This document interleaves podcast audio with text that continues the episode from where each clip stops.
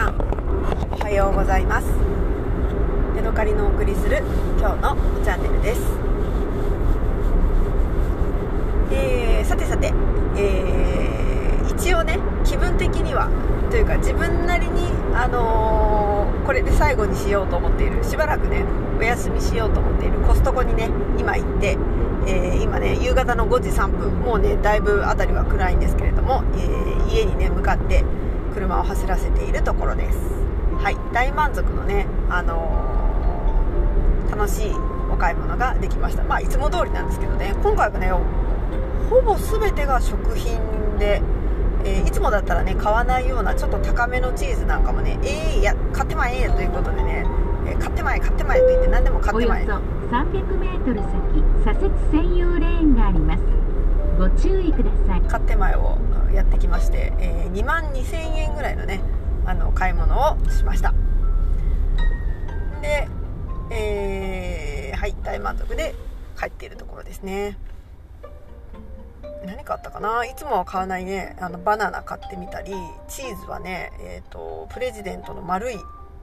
チーズをも買ったしそれからグラナパダーノの大きな塊も買ったしコンテも買ったよね。これからねリンツのチョコを買いました。これはね職場の人にねあのー、なんかいろいろもらうのでそれのねお返しとしてあげたいなと思って、えー、みんなに、ね、配るように買いました。あとはティラミスも買ったね。これはもうすごい久しぶり。昔もっと安かったんじゃないかなと思うんだけどあのもう久しぶりに最後だからと思ってね夫も私も大好きなのでティラミスを買いました。その他にはなんだろうな。さつまいもも安くなってたのでさつまいももいっぱい。2袋。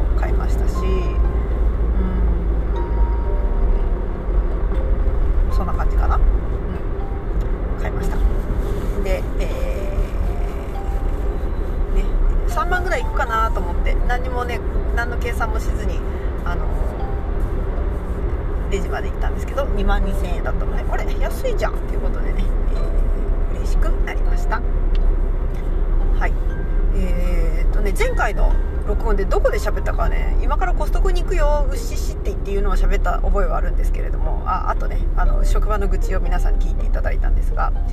えー、あの後ね、あのー、三井アウトレットに行ったんですね。でね、えー、1時間か2時間ぐらいぐるぐる歩き回って久しぶりにねあの質のいい洋服というのをね見ましたね、えー、こあそっか。さっきはユニクロのところぐらいまで喋ったのかな。えー、っと私はねあのえー、アウトレットに行ったらユナイテッドアローズとか BC ストックとかビームスとかねああいう系の服を見るのが好きなんですね。でね私がね何年か前にユナイテッドアラブズ系のちょっと安いお店でえっとね大阪のルクアでルクアかな？大阪駅のねあのビルルクアだと思うんだけどでコートを買ったんですね。ノンスタンドカラーじゃないノンカラーの、えー、明るいグレーのねコートなんですけどそれがねいつまで着られるんだろうと思ってもう2年ぐらいね、えー、ダウンばっか着てて着てないのでこれいつまで着られるんだろうって思ってたんですけど今年もねまだ似たような形のやつ売ってたのであれまだまだ着れるじゃんと思ってねちょっとニヤニヤしていました。いろいろね素敵な服とかね結構ね私はよくブーツを今回見ましたね。あとバッグですね。どんなバッグが流行ってるんだろうと思って見たんだけどあんまりなんかねこれというねなんか流行りのバッグみたいなやつはね私にはよく分からなかったです。いろんなバッグがありました。なのでねまあ何でもいいのかなみたいなそんな気持ちになりました。なんかね昔ってよくこのバッグって言ったらみんながそのバッグ持ってるみたいな感じ。それは多分私がそのそういう店の多いとこに住んでたいたからなのかな。なんか久しぶりにねそういういろんな商品を見たけどねこう今みんながはや持っている流行りのバッグみたいなやつはね見つけられなかったですね。今ね私はねリュックサックばっかり背負ってるんですよ。なぜかというとあの雪道歩く時にね両手が使えた方がねあの安心というかあの楽ちんだからなんですね。でそれの昔その滋賀にいる時に家から職場まで歩いて通ってたんですね。片道30分弱ぐらいだったんですけど。でその流れのままねずっとリュックサックを背負って歩いていてそのリュックサック自体もねずっと同じやつなのであのね大人げも何もないんですけれども。まあたまにはねそのお出かけする時にリュックこれのこの格好でリュックはないだろうみたいな時がたまにはあるんですよね。でなんかね素敵なバッグでもあるかしらと思ったけど、私にはね見つけられずに、えー、今日も終わってしまいました。でね何にもなんかこれというねあ絶対買おうみたいなものがなかった。でね最初にねあのアウトレットの入り口入ったところでソフトクリームを売ってるのを発見したんですね。おこおこおこおこプレッソっていう名前のねソフトクリームでした。でね、えーと、看板を見てみたら、えー、おこっぺ町というところにある、えー、富田ファームなんだかな？富田ファームさんの菓子づくというね、あのー、牛乳を使った、えー、ソフトクリームだということでした。私ね、え、1年ぐらい以上前かな？あのおこぺ町までね行ったことがあってそこでね菓子づくさんの直売所まで行って牛乳を買ったんですよ。でねあのちょっと名前がやらしくないですか？菓子づくって。でね、えー、香りが高いの香りの香りにしずく図は巣に点々かな？で菓子づくだと思うんですけど読み方違ってたらすいません。でなんかそのすごく牛を大事にする農場みたいな感じでなんか牛に貸し付いてるから、えー、そのね香りのいい雫とあと牛に貸し付くの貸し付くだと思っててなんかね私ねその名前がね気持ち悪いなと思ってるんですね。なんかちょっと言い過ぎじゃないみたいな。でもあの読み方が格子族とかだったら全然私のこの邪推はあのー、的外れですいませんっていう感じなんですけど。でね、えー、私がね好きな北海道のソフトクリームはおこっぺ町にあるおこっぺファームかな。おこあノースプレインファームさんの、えー、おこっぺ牛乳を使った、えー、ソフトクリームなんですよ。ノースプレインプレインファームさんのソフトクリームがねあの好きなんですけれどもこれはね同じおこっぺ町でもその富田ファームさんの牛乳だということであ牛乳は飲んだことあるけどそこの、えー、ソフトクリームはね食べたことないのでちょっと面白いなと思って、えー、全部を見て回って何にも買うものないなってなってちょっとねお腹も空いてきたのでコストコに行く前にねこれ腹ごしらえだと思ってねソフトクリームを頼みました。1個ね450円でした。で普通のミルクでも450円。いちごを混ぜたものだと500円。でね、えー、私はね、えーと、ちょっと緑色が綺麗だったので抹茶とねミルクのミックスみたいなやつをね頼んでみました。でね渡された450円を渡して、えー、いただいたてか出されたね、えー、アイスはねちょっとね思ったよりね緑がねあんまり綺麗じゃなかったんですよ。鮮やかな緑というよりはうんちょっと枯れ草っぽい茶色みのある緑の、えー、抹茶色抹茶色というかね色だったんですね。でふーんと思ってパクッと食べてみたらねあのすごい美味しくてあの嬉しくなりました。えー、ミルクが美味しいのはねまああのそれはそうなんですけれども抹茶の方の味がね結構あの私の好きなタイプのちょっと私には本格的だなと思えるタイプの何、えー、ていうのかな。あのなていうの？おためごかしじゃない抹茶の味がして、えー、美味しかったですしでねそのねミルクのあ違う抹茶のね、あのー、こう真面目さというかあれに負けてしまってねミルクがそこまでこう感じ取れなくなっちゃったんですけどミルク自体の方もね美味しかったです。でね失敗したことがありましてスプーンをもらってこればよかったと思って。そのね売り場のところにスプーンが置いてあったのでスプーンがもしあったらねあのミルクだけをこうすくって食べて抹茶だけをすくって食べてっていうことがね簡単にできたんですけれども私はねあんまりああいうとこで使い捨てのものをなるべくもらわないようにしようっていう頭が働くのでそこのその時もね何も考えずに「はいあのありがとう」って言ってそのままあのももらってきちゃったんですけどああしまった。これでスプーンを1個もらっとけばねもっと楽しく、えー、食べることが多分美味しくねより味わってね、えー、食べることができたであろうにと思ってねちょっと後悔はしました、うん、でもねあの、とっても美味しくてこれはねまた1個ね450円って私としてはなかなか高いアイスあのソフトクリームだったんですけど、うん、これはね価値があるし夫にもね食べさせたいなっていうことを思いました。でねもう一つね気になったあの食べ物のお店がありましてそれはねゴンチャさんです。まあ言わずと知れた台湾ミルクティーのね本当に最初の走りぐらいのあれじゃないかなと思うんですけれどもあのねゴンチャさんが入っていて、えー、タピオカミルクティーをね飲んでる人が、えー、いました。で私もねあのー、あこっちにしようかなどっちかなって値段もそんなに、え、M サイズで多分400円とかねそんなぐらいだったので、あのね、ソフトクリームするかゴンチにするかと思ったんですけれども、えー、今回はねソフトクリームにしました。大正解だったし多分ねゴンチャさん飲んでも大正解だったとは思うんですけれどももしね夫と行くことがあったら、えー、ソフトクリームとゴンチャさんと1個ずつねあの頼んで、えー、分け分けしてね飲んだら楽しいかなっていうことを思いました。で全然話変わるんですけれども今日ね、あの車で走っていて、え私やっぱりバイクの免許を取ってからねバイクにとっても興味があって来るバイク来るバイクをねこう一生懸命見るんですね。あのバイクは何だろうとか何 cc ぐらいかなみたいなことを考えながら見てるんですけれどもはやぶさというね有名なあのバイクがありましてそのねバイクをね見るととっても嬉しい気持ちになるんですよ。なぜかというとねはやぶさっていうバイクはね形が特徴的で、えー、かつねあのバイクのこうカウルというのかな？なんかあの目立つところにね大きくね漢字1文字で「はやぶさ」って書いてあるんですね。だからあのそれを見るとあはやぶさかなどうかなと思って見るとあのちゃんと横にねこう答えが書いてあるのであはやぶさやったって言ってねすごい嬉しくなるんですけどそれのそれが何でね自分がはやぶさを見ると嬉しいのかっていうことがね今日ねあそっかそれはすぐ答え合わせができるからなんだっていうのがね分かって、えー、面白かったです。であともう一つ朝ねあのガソリンスタンドに行ってから出かけてきたんですけれどもその時ねガソリンスタンドのあのスタッフのねおじいちゃんがおじいちゃんっていうか、まあ、初老の男性がいたんですが、えー、なんかねなんか足元がね特徴的だったんですよ靴がね。で何なのかなと思ってチラッと見てねそれあのー、料金をこうカードにねチャージしてる時にんなんだなんだってってもう一回見てみたんですよ。そしたらねそのね男性はねエアマックスを履いていたんですね。なのでうわなんかなんかあの年のね607060ではないな70ぐらいの人がねエアマックス履いてるとなんかねなんかププッと思ってねちょっとね面白いなということを、えー、思いました。それでねなんか今ねお年寄りの足元問題っていうのをね思いました。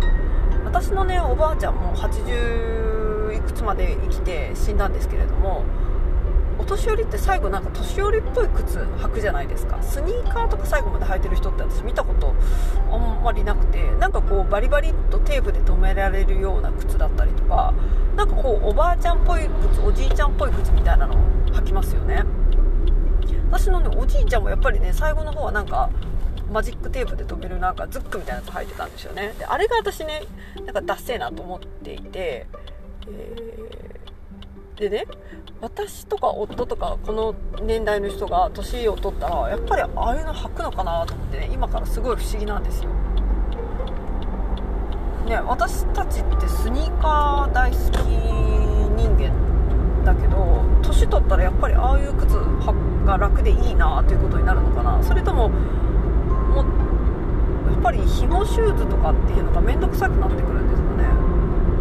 でも私ズックズックスニーカー履く時に紐って別に触らないでそのままグッと力を込めて履いちゃうんですけどそういうのとかもやりづらくなるからみんなあのバリバリシューズ履くようになるんですかね。なんか私たちがね年を取った時にどんな格好をするのかっていうのがね私はちょっとねあのなんか疑問だなって思っています。私がねあのもう一つ同じような疑問でえ子供の頃ね例えば10歳とか15歳ぐらいの時に、まあ、死にそう死ぬちょっと手前の年寄りとか見てるとなんか年寄りっぽい服着てるじゃないですか。なんか花柄のなんだろうテロンとしたなんかシャツ着てたりとかするんですけどいまだにその同じような服着てるおじいちゃんおばあちゃんっているんですよね。私が10歳の時に見た年寄りと今見てる死にそうな年寄りが大体同じような格好してるんですよ。だからおじいちゃんおばあちゃんファッションっていうのがまあまあそうじゃない人ももちろんいるけどっていうあるカテゴリーみたいなねそういうのが買えるお店だったりそういうのを量産しているメーカーがあってある程度の年になるとみんなそこの服をよく着るようになったりするんだろうけどでも私たちがね今304050の人たちがあと30年後45年後にああいう服着るんかなと思ってね。ね、もっとこのままジーンズだったり T シャツだったりパーカーだったりとか着て死んでいくんじゃないかなって思うんだけどどうなんだろうね。はい。で全然話がね戻ります。えー、っとそうそう三井アウトレットであのソフトクリーム食べてね私としてはとっても気に入ったよっていう話なんですけどその後ねそのまますぐコストコに行ってもまだまだね2時とかですごく時間が早かったのであの近くのね、えー、スーパーマーケットに行きました。でなぜ行ったかっていうとねパン屋さんが併設されているっていうのがね Google マップで分かったんです。私なんかね急にねあのハード系のパンが食べたいなと思うに至りましてでね、えー、パン屋さんをね調べてみたんですけどなんかねあんまりそういうこうこだわり系のパン屋さんっていうのがそこら辺になくてでもなんか美味しいよみたいなことが書いてあったのでそのスーパーに併設されたパン屋さんに行ってみたんですよ。そしたらねあの本当によくあるなんか全て均一100円みたいな感じのねパン屋さんであのちょっと表担とちゃうっていう感じだったんですけれどもまあそこでね塩バターパンみたいなの買ったりとかなんかクリームパンみたいなの買ったりとかくるみパンみたいなの使ったりしてこれをね、まあ、お昼に食べようかと思って買ったんですよね。でねさ一番期待していた塩バターパン塩パンって書いてあったかな？塩パンを食べてみてね。なんかね私って何でも食べてもねああまあ大体美味しいな美味しい美味しいよかったって思う。あのー、今ね千歳空港の横を通っていてもしかしたら飛行機の音が入ってるかな？で何でも食べて美味しい美味しいと思って喜ぶタイプなんですけど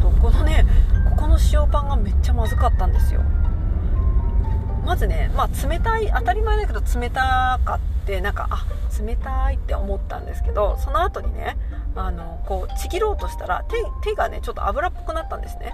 であれ？なんでこんな冷たいちょっと油っぽいヒヤッとした感じするんだろうと思ったら塩バターパンみたいな感じになってて、えー、そこの方にねバターがたくさんついていました。てか油分かな。であ塩バターパンなんだと思ってわーいと思って食べたらそのバターというか、まあ、マーガリンかなんか植物油脂かなんかだと思うんですけどがねなんかすごくなんか変な味だったんですよね。でマーガリンならまだしもなんだこれみたいな。なんか昭和に出た給食のマーガリンみたいなね不思議なこう化学感のある味だったんですよね。いやこれだったら普通にねただの塩本当に塩パンでいいわってバター入れんでいいわっていう感じのパンでした。でいろいろねその他にもなんかあのシュガーパンみたいなの買って食べたんですけどその最初のね衝撃が結構私にはでかくて、ね、パンがまずいなんてことあるんだと思ってしかもね私的にパン屋でパンを買うっていうことなんてね本当に1年に1回もないんですよね。前回買ったのは夫と一緒にあでもあれ7月ぐらいかなまあ、でも本当に半年に一遍ぐらいのレベルなんですよね。その他には買うパンっていうのは食パンをちょっと買うぐらいな感じなんですよ。なのでね久しぶりにそういうちゃんとならちゃんとじゃないな。まああのこう袋の袋に入ってないパンを買ったのにうわまずいんだ。それ100円で美味しさを求める方が酷ですけどなんか何とも言えない得体の知れない油に浸され浸がじわっと入ったパンっていうのにね大変びっくりしてなんかねしょぼーんとした気分になりました。はい。でそれからねそこで微妙にお腹が膨れソフトクリームを食べてパンのね、あのパンをちょこちょこ食べてで、えー、満を持してねコストコに行きました。でぐるぐる歩き回ってね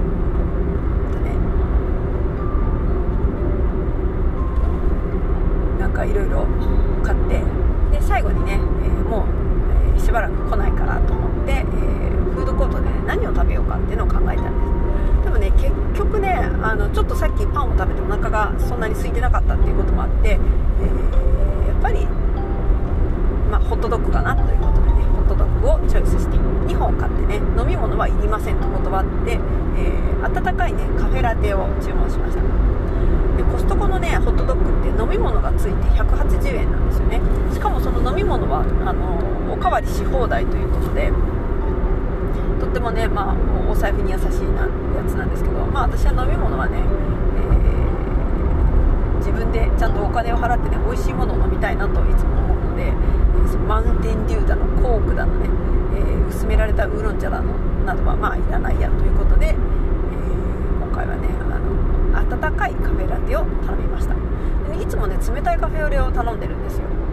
でもね私の目の前どんどんね新しあの温かいカフェオレを注文してる人がいてチューッとね抽出された、えー、カフェラテねすごいね美味しそうに見えたので初めてね温かいのを頼んでみました。ホットドッグ自体はね、まあ、いつも通り美味しいまあまあ美味しいねっていう感じだったんですけれどもやっぱりねお腹がそう空いてなかったせいか、あのー、いつもほどねわあ美味しいっていう感じにはならなかったんですね。でね温かいカフェラテも、まあ、美味しかったんですけどやっぱ冷たい方が私にはねあの好みだなということを思いました。でそこで、えー、ゆっくりね、あのー、ホットドッグを食べて。で今ね、えー、今5時23分になりますけど真っ暗。もうねすでに真っ暗になりましたが、えー、